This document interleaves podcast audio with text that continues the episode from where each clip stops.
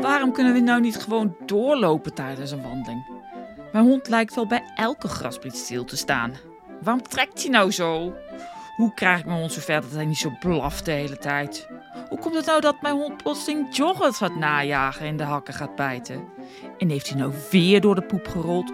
Of erger, poep opgegeten?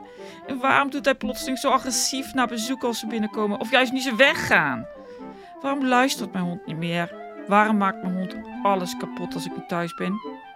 Het was altijd zo'n lieverd die alleen maar wou spelen met andere honden.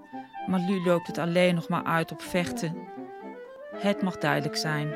Honden hebben hobby's en die hobby's zijn niet altijd op onze wensen afgestemd. Ben jij ook zo nieuwsgierig waarom honden doen wat ze doen, maar ook wat je kan doen om problemen te voorkomen of te verhelpen? Welkom bij de podcast Honden met een hobby. Ik ben Suzanne Reebagen, gedragstherapeut voor honden. En mijn missie is dat jij en je hond maximaal kunnen genieten van jullie bijzondere relatie.